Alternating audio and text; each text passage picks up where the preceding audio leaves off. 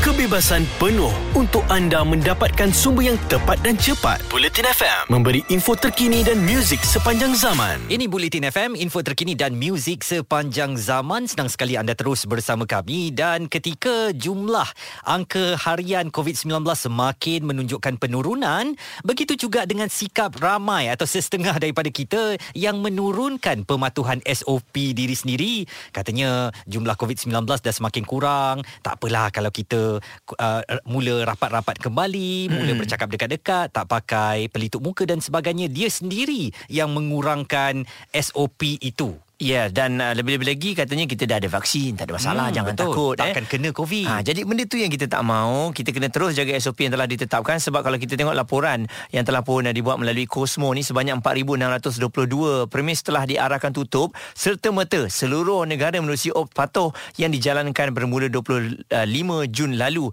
sehingga semalam lah. Ha jadi uh, selalunya apabila ditutup ni memang tak patut SOP lah. Hmm. Mungkin uh, membenarkan mereka yang tak lengkap dos masuk lepas tu tak buat pemeriksaan suhu badan dan kat depan tu nak masuk tu pun uh, tak ada tempat nak scan untuk hmm. sejahtera kan dan menurut uh, KKM lagi ya antara aduan pelanggaran SOP lain yang juga boleh dibuat termasuk pelanggaran perintah kuarantin uh, serta kegagalan merekod pelawat dan memeriksa suhu badan jadi akan ada satu ikon lah dalam My Sejahtera yang membolehkan anda untuk membuat aduan sekiranya berdepan dengan keadaan di mana anda melihat uh, pematuhan kepada SOP itu sengaja dikurangkan oleh pihak-pihak tertentu tanpa kebenaran kerajaan. Dan bersama dengan kita Prof Dr Sharifah Izzat Wan Putih yang merupakan pakar kesihatan Komuniti Universiti Kebangsaan Malaysia.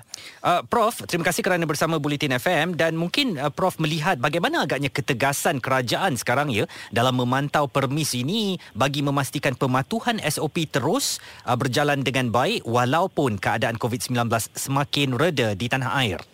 Uh, saya tengok SOP ni banyak banyak di di ditekankanlah oleh kerajaan. Uh-huh. Tapi kita faham mana-mana pun dari segi penguasaan akan ada kekangan sebab uh-huh. kita tak cukup kaki tangan penguasaan. Jadi kalau ikut sepatutnya SOP ni dia menjadi budaya ataupun ikutan yang diguna pakai oleh semua peniaga jugalah termasuk pelanggan-pelanggan yang hadir kita lihat banyak kes yang pelanggaran SOP ni masih berlaku walaupun penguasaan tu ada. Mm-hmm. Jadi kita harap ada ada rasa tanggungjawab lah kepada semua orang termasuk pengguna especially kalau kita hadir ke tempat-tempat yang ramai orang kan mm-hmm. uh, untuk uh, apa ni memastikan kita mematuhi lah SOP tu. Mm-hmm. Okey dan selain daripada itu juga kalau kita lihat eh doktor mungkin dari segi uh, kita sendirilah eh yang nak masuk ke promis ni uh, tahap kesedaran rakyat Malaysia tu bagaimana? Adakah mereka ni faham? Ataupun selalunya dia buat-buat tak faham apabila keterujaan dia nak pergi ke tempat makan tu uh, mengatasi segala-galanya? Kalau kita bahagikan mungkin bagi saya lah eh uh, daripada, daripada peng, ada dua peringkat lah. Dari mm-hmm. segi uh, urban atau rural ataupun dalam bandar dan juga luar bandar. Mm-hmm. saya lihat dari segi pengetahuan ni eh, pengetahuan uh, rakyat secara umumnya di bandar atau di kawasan uh, urban ni macam lebih lebih pandai lah maknanya mereka dapat akses maklumat internet banyak hmm. info banyak sampai tetapi kalau kita cerita luar bandar kita dapat lihat ada gap mungkin pengetahuan itu mungkin kurang sebab mereka susah nak akses maklumat eh mungkin hanya dapat daripada TV yang umum atau internet bila sesekali mereka melayari uh, apa ni website dan sebagainya. Hmm. Dan uh. kalau kita lihat pengetahuan ni tak translate kepada uh, kepatuhan eh. Uh-huh. Tak semestinya dia tahu tu dia patuh. Hmm. Kadang-kadang mereka yang tahu lebih ni yang tak patuh sebab uh, mereka anggap benda ni sudah uh, relax lah. Hmm. Keadaan COVID ni dah relax. Maknanya kita nampak kes baru memang dah menurun. Kita nampak tu dan kita nampak dari segi r atau kadar transmisi uh, jangkitan virus ini juga telah menurun. Hmm. Hanya beberapa negeri saja yang r ni masih lebih daripada satu manakala yang negeri-negeri lain banyakkan r nya telah berturun kurang daripada satu which is good, baguslah. Hmm. Tapi kita jangan terlalu leka sebab kita kena faham eh uh, orang yang dah vaksin dan juga of course orang yang belum lengkap vaksin atau tidak divaksin ini semua boleh membawa virus. Hmm. Tetapi kadar uh, pembawaan oleh atau viral load daripada mereka yang telah divaksin ini kurang atau lebih rendah berbanding orang yang tidak divaksin atau tak lengkap vaksin. Hmm. Jadi kita kena faham eh kita bukan saja uh, melindungi diri kita. Kita kena melindungi orang-orang yang bersama dengan kita. Contohnya kalau seorang ibu ayah dia ada anak-anak kecil. Jadi mungkin mak ayah tu mungkin dah divaksin tetapi masih lagi anak-anak sekolah mungkin masih dalam proses vaksin atau dalam proses atau telah lengkap atau belum lengkap atau belum vaksin. Dan juga budak-budak yang berumur 12 tahun ni, cucu, anak kita semua tu belum belum umur 12 tahun, tak ada vaksin at the moment. Betul. Jadi jangkitan ni masih boleh berjangkit kepada mereka yang tidak ada vaksin ni. Jadi kita tak boleh ambil mudah. Mungkin cucu kita kena, anak kita kena. Jadi kalau dia kena, memang memanglah uh, kajian menunjukkan kadar kematian atau kadar ke, keparahan eh, ke, severity itu memang lebih rendah berbanding dengan orang dewasa. Maknanya kes tu mungkin kurang teruk tetapi masih lagi ada kematian. Hmm dan mereka boleh ber, uh, menunjukkan macam-macam punya simptom atau tanda eh uh, kena maybe ada yang kena admission uh, masuk ward dan sebagainya jadi tidak perlu ambil risiko itu jangan kalau boleh satu jangan bawa lah anak-anak kecil atau yang belum vaksin tu keluar kalau tanpa tanpa keperluan lah maksud saya. Mungkin kalau sekolah tu lain cerita eh. Tapi kalau boleh tu jangan bawa beramai-ramai kita kita tak tahu virus ni masih ada di di luar sana hmm. isunya hmm. Uh, Jadi dan, jangan ambil mudah. Baik. Uh, sekejap lagi kita masih lagi nak memperkatakan tentang langkah-langkah yang boleh kita teruskan dan kita kekalkan dalam mengawal statistik harian COVID-19 ini.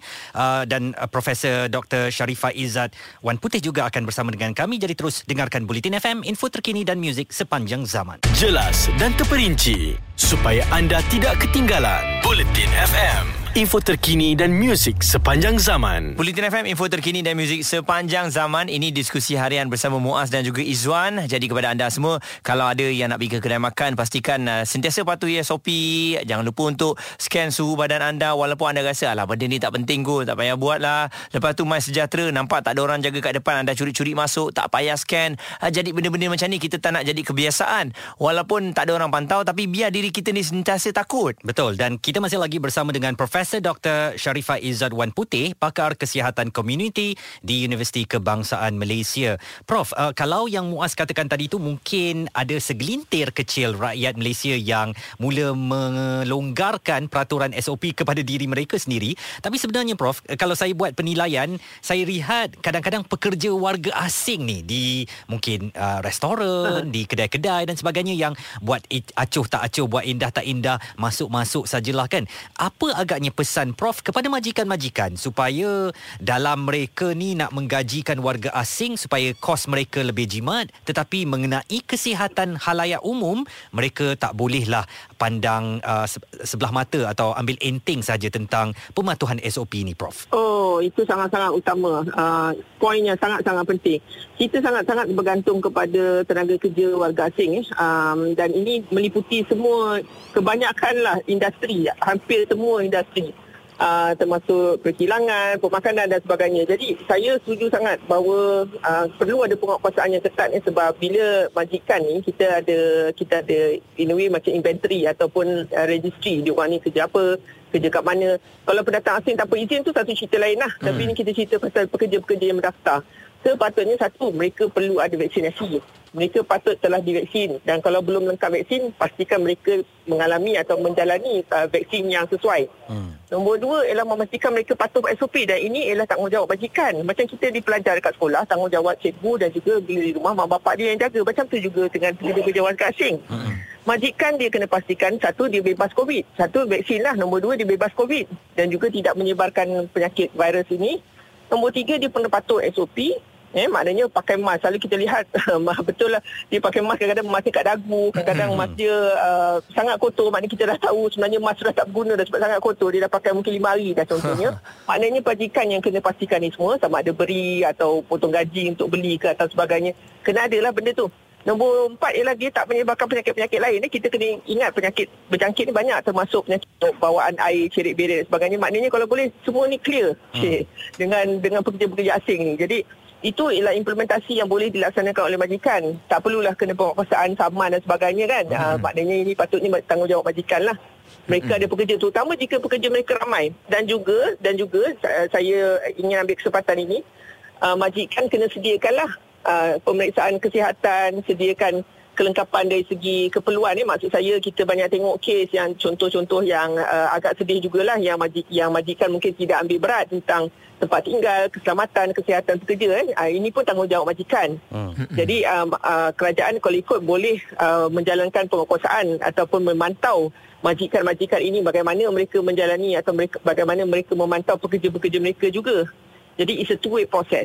Baik, uh, selain itu juga kalau kita lihat Prof, eh, bagaimana pula peranan masyarakat lapor ataupun hibah di media sosial mengenai premis yang melanggar SOP ni. Bagaimana caranya? Sebab kalau kita tengok melalui oh. My Sejahtera, ya. dah ada, dah disediakan. Tapi mungkin Betul. ada cara-cara lain yang... Kuasa viral. Uh, kuasa viral. Hmm. Maksudnya semua orang nak buat salah pun sekarang ni takut. Polis tak ada tapi mata-mata yang lain ada. Betul. Um, saya rasa ini satu langkah yang mungkin uh, inovatif lah ya. Bila saya cakap inovatif tu dia ada pros and cons ya. Ada baik dan ada tak baik uh, bila kita kata baiknya ialah supaya orang pun takut dan orang kata okey kalau saya tak buat orang lain akan perhati boleh tangkap gambar dan sebagainya kan tetapi hmm. ada juga um, apa ni peluang ataupun yang uh, boleh dijadikan sebagai fitnah contohnya kan hmm. dia kata dia dia bantau kebetulan uh, emas dia jatuh orang tangkap gambar dan sebagainya jadi benda ni ada pros and cons eh. jadi bagi saya untuk uh, untuk melaporkan tu memang agak mudah tapi untuk menjatuhkan hukuman lah terutama oleh kuasa ini kena hati-hatilah perlu ada a bit of stickiness lah kan nak tengok benda tu betul atau tidak tu uh, itu satu benda yang uh, totally uh, berlainan eh. Um, bukan bukan senang untuk terus tuduh orang tu lah. Hmm. uh, walaupun inovatif tu uh, mungkin suatu benda yang mungkin macam rokok dulu kan kita pun uh, tangkap gambar atau ataupun kita cakap say no and things like that. Uh, sekarang pun macam tu juga kita boleh tegur orang tu kan uh, sila pakai mask dengan betul dan sebagainya Prof, uh, di ambang uh, perlepasan ataupun keringanan oleh kerajaan untuk rentas negeri, mungkin apa hmm. nasihat Prof kepada orang ramai untuk terus patuhi SOP, uh, jumlah kes itu biarkan terus rendah dan jangan dengan kesilapan diri kita nanti mengakibatkan ya. lonjakan kes kembali. Betul. Kita kena ingat eh, vaksin ini bukan pil ajaib. Maknanya walaupun dengan suntikan vaksin, kita masih boleh kena. Walaupun kadar kita kena vaksin, kena kena jangkitan tu, kategori tu akan menurun. Contohnya kalau kita tak vaksin, mungkin kategori yang teruk, 3, 4, 5. Mm-mm. Bila kita sudah vaksin, mungkin kategori yang kita mungkin kena adalah lebih rendah. Contohnya kategori 1, 2, di mana simptom atau tanda tu tidak begitu teruk. Dan komplikasi seperti long covid dan sebagainya itu menjadi lebih kurang atau lebih rendah. Mm. Kita juga mentransmitkan virus juga lebih rendah jika telah divaksin. Malangnya kita masih boleh membawa virus dan kita masih boleh kena jangkitan COVID. Jadi bagi saya elakkanlah terus kalau boleh jangan jangan kena COVID lah. Uh, walaupun kita kata oh, ringan-ringan kalau boleh tak tamu kena langsung kan Betul. kalau boleh. Mm-hmm. Sebab kita tak pasti adakah kita akan jadi kategori 1 2 atau kod-kod lah. Certain reason kita terus jadi 3 4 ah nauzubillah. Jadi bagi saya elakkan langsung eh jadi patuhlah SOP uh, yang yang agak uh, mudah pakai mask, uh, basuh tangan, elakkan bergaul dengan dalam tempat yang ramai. Walaupun peluang itu diberi oleh kerajaan untuk kemudahan ekonomi dan kemudahan sosial. Uh, tapi kita jangan salah guna bermakna kalau boleh elakkan elakkan terlalu ramai uh, pastikan kita, diri sentiasa berhati-hati dan selalu melakukan saringan diri eh uh, self testing is very important. Mm-hmm. Kita lihat kerajaan telah turunkan kos untuk uh, self test kit. Self test kit tu is as good as RTK antigen. Mm-hmm. Bermakna dulu harga kalau kita buat kat klinik mungkin katalah RM70 RM80 mungkin makan masa beberapa jam sebelum sebelum dapat result. Sekarang kita ada self test kit yang boleh pakai saliva, boleh pakai swab self test kit tu dah harganya awal-awal RM39 sekarang diturunkan pada RM19 lebih dan ada yang murah lagi kalau kita beli mass purchase banyak-banyak kita dapat mungkin RM16 RM15 dan sebagainya hmm. Uh, kita boleh test menggunakan saliva, boleh test menggunakan swab dalam masa setengah jam. Uh, well, actually kalau ikut 10 minit je dah, dah dapat keputusan tu. Mm-hmm. Jadi, uh, sentiasa menyaring diri sendiri. Terutama jika anda telah terdedah kepada uh, risiko-risiko. Contoh, uh, mungkin anda seorang guru berjumpa dengan ramai guru-guru, uh, apa ni, ibu bapa contohnya. Dan buat self-test kit. Sebab kalau ikut sepatutnya, bila kita dah kita dah buat self test kit especially kalau you negatif tak ada masalah tapi kalau you positif kalau you positif definitely you kena lapor Betul. Eh, kepada sistem MySejahtera mm-hmm. dan you kena quarantine diri uh, of course kalau tak ada simptom lah kalau simptom teruk kena masuk hospital kalau simptom yang ringan-ringan tu you kena self quarantine mm. you kena kita kena uh, bila kata saya kata kita tu maknanya kerajaan pula kena trace pula siapa yang you punya contact mungkin rakan-rakan lain mm-hmm. community family members tak boleh kita anggap oh positif. Kita diam-diam lepas tu kita bergaul pula dengan orang kampung ataupun taman sekitar kita anak-anak kita. Mereka juga positif. Mereka pula menyebarkan orang lain kampung mereka mengetahui. Jadi ini benda yang salah eh. bagi saya ini patut kalau ada penguasaan memang patut boleh kena ni. Sebab kita dah tahu kita positif dan kita menyebarkan. Kalau kita tak tahu, kebetulan kita cek, oh positif, oh my god, macam itu yang cerita. Ni kita dah tahu kita positif, kita diam-diam. Ah, itu salah. Jadi, do as much testing as possible. Eh, sebab valid, uh, validity of the test selalunya dalam tiga hari saja. Uh-huh. Jadi, kalau you dah dah test, uh, then you rasa you sendiri tak ada simptom dan you dah test memang negatif, then mungkin uh, itu memang betul negatif lah. Tapi kalau you test dan positif, banyak cerita. Eh. Jadi, elakkan. Kalau boleh, elakkan langsung lah. Hmm. Baik. Uh, Profesor Dr. Sharifah Izzat Wan Putri, pakar kesihatan komuniti Universiti Kebangsaan Malaysia. Jadi itu antara peringatan bersama memang bagus juga nasihat yang telah pun diberikan oleh profesor yang, yang mana kalau kita dibenarkan melintas negeri nanti perkara pertama bukannya nak start kereta terus balik. Hmm. Cek diri anda dulu buat uh, test kit yang telah pun ada tu tengok diri kita negatif atau positif eh jangan kita sebarkan pula uh, nanti apabila kita balik kampung. Dan jangan kerana kerinduan kita kepada orang tua, kampung halaman dan sebagainya kita menidakkan simptom yang ditunjukkan oleh badan kita sendiri eh. Kita mungkin rasa tak sihat, suhu badan kita melebihi 37.5 tetapi oh tak apalah dah setahun ni tak jumpa mak ayah di kampung. Balik mm-hmm. juga. Anda hanya mementingkan diri sendiri dan berpotensi untuk menyebarkan uh, virus COVID-19 kepada mereka yang tidak berdosa. Kejap lagi kami akan kongsikan ini antara sijil pengecualian khas individu tidak boleh divaksin semuanya di Bulletin FM info terkini dan muzik sepanjang zaman. Ada kepentingan anda di sini untuk mendapatkan berita secara tepat dan pantas. Dua anggota polis maut bertindak atau berlakon sebagai bangsa yang perlu diselamatkan. operasi mencari dan menyelamat SAR Bulletin FM, info terkini dan muzik sepanjang zaman. Bulletin FM, info terkini dan muzik sepanjang zaman. Selamat petang kepada anda dalam diskusi harian. Untuk Muaz dan juga Izzuan hari ini nak ucapkan selamat kembali ke sekolah kepada adik-adik kita yang dah dibenarkan untuk datang ke sekolah. Bersemuka ni, uh, rasanya perasaan dia lama tak jumpa kawan-kawan tu rindu dengan cikgu kan. Hmm. Jadi semoga selamat segala-galanya insyaAllah kita dilindungi lah kan. Sebab niat kita ni satu je, nak pergi belajar, nak jumpa dengan cikgu kan. Benda baik. Dan kita juga mengharapkan dengan kembalinya anda ke sekolah akan mengembalikan semangat untuk belajar ya. Kami faham tekanan kalau terus belajar di rumah uh, menjalani PDPR pastinya ada kerinduan kepada kawan-kawan dan guru-guru kita. Jadi manfaatkan peluang yang dibuka ini tapi terus patuhi SOP. Keyword sekarang yang memang ditekankan di mana-mana Muaz ialah mm-hmm. SOP eh. Mm-hmm. Iaitu kalau anda untuk terus kita berusaha melandaikan angka COVID-19 yang perlu kita patuhi ialah uh, menjaga SOP kita. Sayangnya sekarang kalau kita ke mana-mana kedai, premis ya, ada pekedai yang tak kisah kepada SOP itu. Ada yang benarkan kita masuk tanpa memandang pun kepada My Sejahtera yang kita tunjukkan atau ada juga yang boleh tutup mata walaupun belum lagi warna kuning, masih lagi warna putih maknanya belum lengkap 14 hari tapi dibenarkan masuk juga.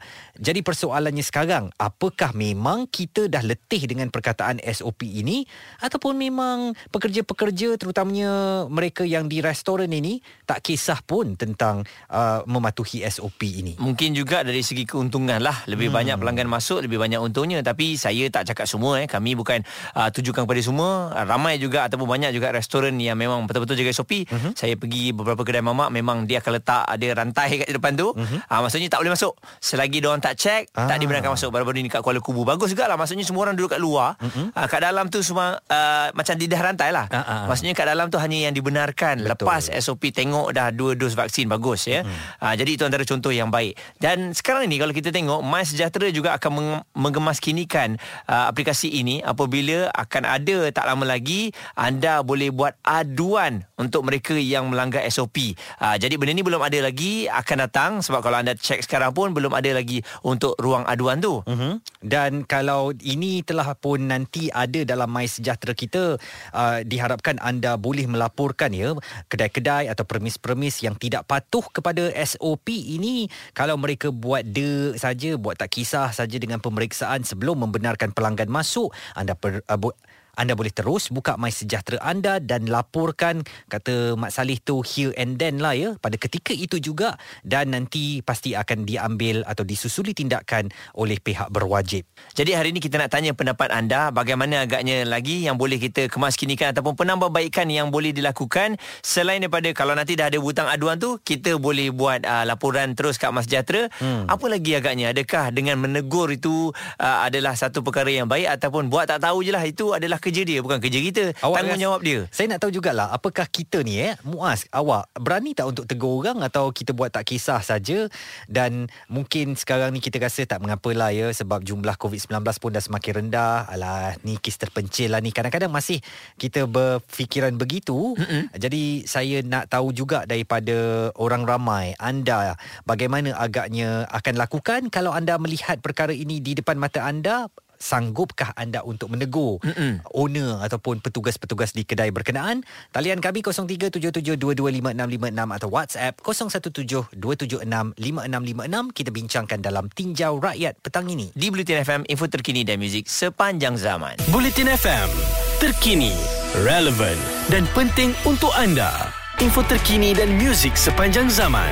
Bulletin FM. Bulletin FM info terkini dan muzik sepanjang zaman dalam tinjau rakyat di diskusi harian Muaz dan Izwan. Kami tanyakan adakah permis tidak tegas mengawal SOP atau masyarakat kita yang terlalu manja perlu diketuk baru nak patuh. Apa yang anda akan lakukan bila berhadapan dengan uh, petugas-petugas di permis yang tidak semak My Sejahtera sama ada melanggar SOP ataupun tidak menyimak sijil vaksinasi? Apakah anda rela untuk lakukan aduan secara rasmi atau hebahkan di media sosial? Official atau mungkin anda perlu tegur terus kepada mereka yang didapati melonggarkan SOP itu tanpa kebenaran kerajaan. Jadi kalau kita nak tegur secara terus takut nanti akan ada pergaduhan ya mungkin dari sudut lain kalau saya kita buat reverse psychology kita buatlah memek muka kita tak berpuas hati dengan hmm. dia dan kalau semua orang buat perkara yang sama berkemungkinan dia akan rasa tak selesa ya jadi yalah kalau mungkin kalau tegur nanti kan aa, dia kata apa hak you dan sebagainya Betul. panjang pula cerita kan sebab uh-huh. kita pun datang nak makan je.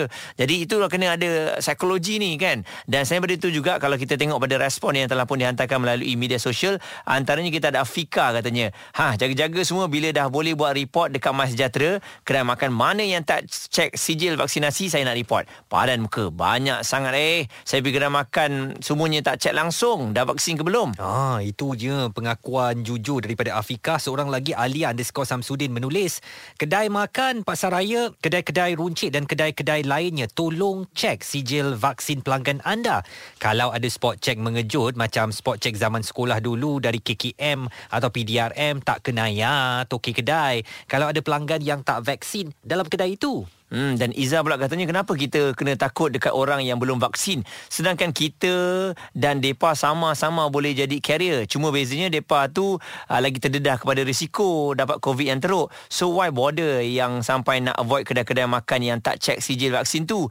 Depa tak vaksin so depa lah tanggung risiko sendiri. Wah Boy. jadi itu berbeza pula pandangan dia kan? Uh-uh. dan seorang lagi ID underscore Izzwan menulis setiap manusia akan sentiasa berada dalam kelalaian. Tak kira apa jua kerja kerja yang dilakukan, cek sijil vaksin, jaga SOP dan lain-lain. Yang penting sentiasa peringatkan sesama kita. Hmm, jadi itu antara respon yang diberikan. Ini ternyata apa yang kami bawakan isu pada hari ini memang semua orang dah nampak ada sedikit kelonggaran yang diberikan uh-huh. dan uh, pihak penguasa pun uh, memang selalu jalankan kadang-kadang spot check Izwan. Hmm. Ada banyak je premis yang telah pun diarahkan tutup sementara oleh kerana melanggar SOP ni. Dan kita janganlah jadi masyarakat yang macam tu ya, macam uh, paku nak kena tunggu tunggu ada tukul baru nak bergerak baru hmm. nak buat kan? Uh, pada setiap masa dan ketika memang kita kena patuh kepada SOP dan semua ini dibuat untuk kebaikan kita. Kita lihat ya bagaimana dengan pematuhan SOP selain daripada kita dapatkan vaksin kita dah berjaya menurunkan jumlah COVID-19 sekarang ni yang mungkin muas 3 bulan lalu saya kata jumlahnya 25,000 hmm. 24,000 kan sehari. Sekarang dah tinggal 8,000 saja. Tapi kalau sekarang ni dengan 8,000 kita dah mula longgarkan SOP kita kita ikut suka hati kita sahaja kita mungkin boleh capai lagi agaknya jumlah-jumlah tinggi ini. Nauzubillah kita tak mahu kami nak tahu pandangan anda. Seperti mana respon-respon yang dihantarkan di media sosial tadi boleh berhubung dengan kami. Taliannya 0377225656 atau WhatsApp 0172765656 ataupun mungkin ada pengalaman anda sendiri nak bercerita dengan kami kami nantikan di Bulletin FM info terkini dan muzik sepanjang zaman. Kami positif memberikan info yang anda perlukan. Bulletin FM info terkini dan muzik sepanjang zaman. Bulletin FM, info terkini dan muzik sepanjang zaman. Diskusi harian Muaz dan juga Izzuan sentiasa nak ingatkan kepada anda sila patuh SOP yang telah pun ditetapkan dalam kita ada sedikit kelonggaran yang telah pun diberikan. Jangan kita salah gunakan termasuklah untuk anda yang nak pergi ke kedai makan. Pastikan anda cek dulu suhu anda, scan dulu mas sejahtera dan kemudian kalau nampak kedai itu penuh, anda lah pula ambil tanggungjawab supaya mengundurkan diri. Maksudnya cari kedai yang lain. Dan kalau anda rasa pihak penguat kuasa tak tahu eh uh, kekurangan yang anda sengaja tidak patuhi SOP ini, jangan terkejut ya kerana di Johor pengunjung beberapa kawasan pantai di negeri itu menerima kejutan apabila dikunjungi anggota polis yang menjalankan operasi pemantauan kemarin. Operasi diketuai Timbalan Ketua Polis Johor Datuk uh, Kau Kok Chin bersama 65 anggota polis dibahagikan kepada zon penawar dan zon kota tinggi. Dan mereka memang memeriksa uh, sama ada anda lengkap vaksin ataupun tidak 8 di compound. Kerana didapati belum cukup tempoh uh, vaksinasi lagi 14 hari telah pun menyertai orang ramai di pantai-pantai peranginan. Jadi saya pun uh, sempat untuk pergi ke Bagan Lalang baru-baru ini. Memang ternyata bila tanya orang uh, di sekeliling tu memang akan ada pemantauan uh, secara tiba-tiba eh uh-huh. uh, maksudnya orang yang berkelah tu nanti akan ada penguatkuasa yang akan datang untuk cek mereka punya vaksinasi dan uh, juga sebagainya dan respon yang telah pun diberikan oleh Hairi Ajis restoran ataupun permis kena main peranan untuk cek sijil vaksinasi banyak yang lompong bagi bagi main masuk je Saiful menulis, saya buat grab food. Kebanyakan guard bukan cek sijil vaksin pun. Pergi kedai makan pun ada je yang terus duduk.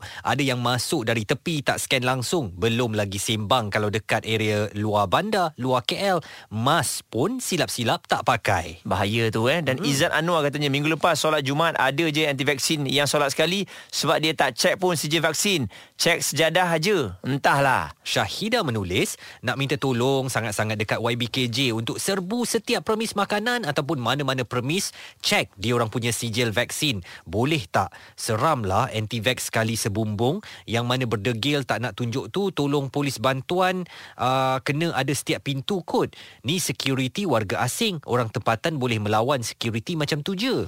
Bayangkanlah eh, ini kata Aiman bila dah boleh rentas negeri nanti macam mana polis nak bezakan individu dah vaksin dan yang tak vaksin. Tak adalah golongan yang tak nak vaksin ni tapi ada privilege macam orang dah vaksin adalah risiko lebih tinggi untuk dapat dan sebarkan virus pada orang sekeliling. Nampaknya daripada respon yang diberikan di media sosial ni rata-rata takut eh dengan apa yang berlaku sekarang seolah-olah di permis-permis perniagaan di restoran uh, pemeriksaan tentang sijil vaksinasi ini sangat longgar. Begitu juga di masjid jadi diharapkan agar uh, pihak yang sepatutnya melakukan semakan ini menjalankan tugas lah ya. Jangan tutup sebelah mata kerana nanti akan boleh meningkat uh, kembali jumlah jangkitan COVID-19 di Malaysia. Di Twitter Bulletin FM kami juga melakukan tinjauan pendapat. Sekiranya anda nampak ada staf permis yang tidak simak My Sejahtera, langgar SOP atau tidak semak tidak simak sijil vaksinasi pelanggan sekaligus membenarkan golongan yang tidak lengkap vaksinasi masuk ke premis, apa yang akan anda lakukan? 54% uh, menjawab buat aduan rasmi, 38% menjawab hebahkan di media sosial dan 8% menjawab buat tak tahu. Hmm, dan 0% kata jaga hal masing-masing. Betul. Uh, kalau tengok pada responnya bagus, cuma itulah bila dah ada aduan rasmi ni kita menantikan juga secepat mungkin melalui My Sejahtera yang akan ada uh, button untuk kita buat aduan terus uh-huh. uh, yang akan dikemaskinikan dan akan di uh, akan diberitahu kepada anda memudahkan untuk anda membuatkan laporan. Kalau saya pilih akan hebahkan di media sosial, tak apa itu pilihan saya apapun eh tolonglah kepada semua untuk patuh kepada SOP bukan uh, untuk kebaikan sesiapa tetapi kebaikan diri kita sendiri dan kita harap uh, jumlah yang sedia ada sekarang bukan terus meningkat tapi terus menurun jangkitan harian COVID-19. Dan untuk anda kejap lagi dalam tarung sarung kita akan bawakan isu mengenai bola sepak negara kita apa dah jadi apabila dikabarkan FAM ditipu. Semuanya di Bulletin FM, info terkini dan muzik sepanjang zaman. Kebebasan penuh untuk anda mendapatkan sumber yang tepat dan cepat. Bulletin FM memberi info terkini dan muzik sepanjang zaman.